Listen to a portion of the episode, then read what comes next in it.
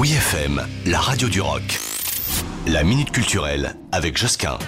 Le Centre des Arts d'Anguin-les-Bains met à l'honneur les monstres du cinéma avec l'exposition La Parade Monstrueuse à voir gratuitement hein, depuis peu et jusqu'au 26 mars. Alors là, vous allez croiser des loups-garous, des vampires, des trolls, des zombies, des démons, des monstres de Frankenstein, sirènes et autres créatures en tout genre qui peuplent notre imaginaire. Et le cinéma, en effrayant, il n'a pas hésité à leur donner vie dans d'innombrables films fantastiques ou d'horreur.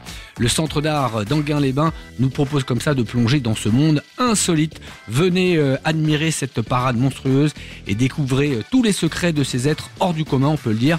Le Centre d'art dévoile euh, ce qui se cache derrière chaque monstre. Voilà, tout en explicitant les différents moyens de représenter ces êtres imaginaires au cinéma ou à l'opéra. Costumes, maquillage, effets spéciaux, masques, selon les siècles et les médias, un vampire peut avoir de nombreux styles différents et des pouvoirs très variés. Justement, cette exposition nous montre la grande diversité d'une même créature en fonction des arts. Alors à la question où est-ce que ça se passe? Ben, au centre des arts d'Anguin-les-Bains. Retrouvez la minute culturelle sur wifm.fr.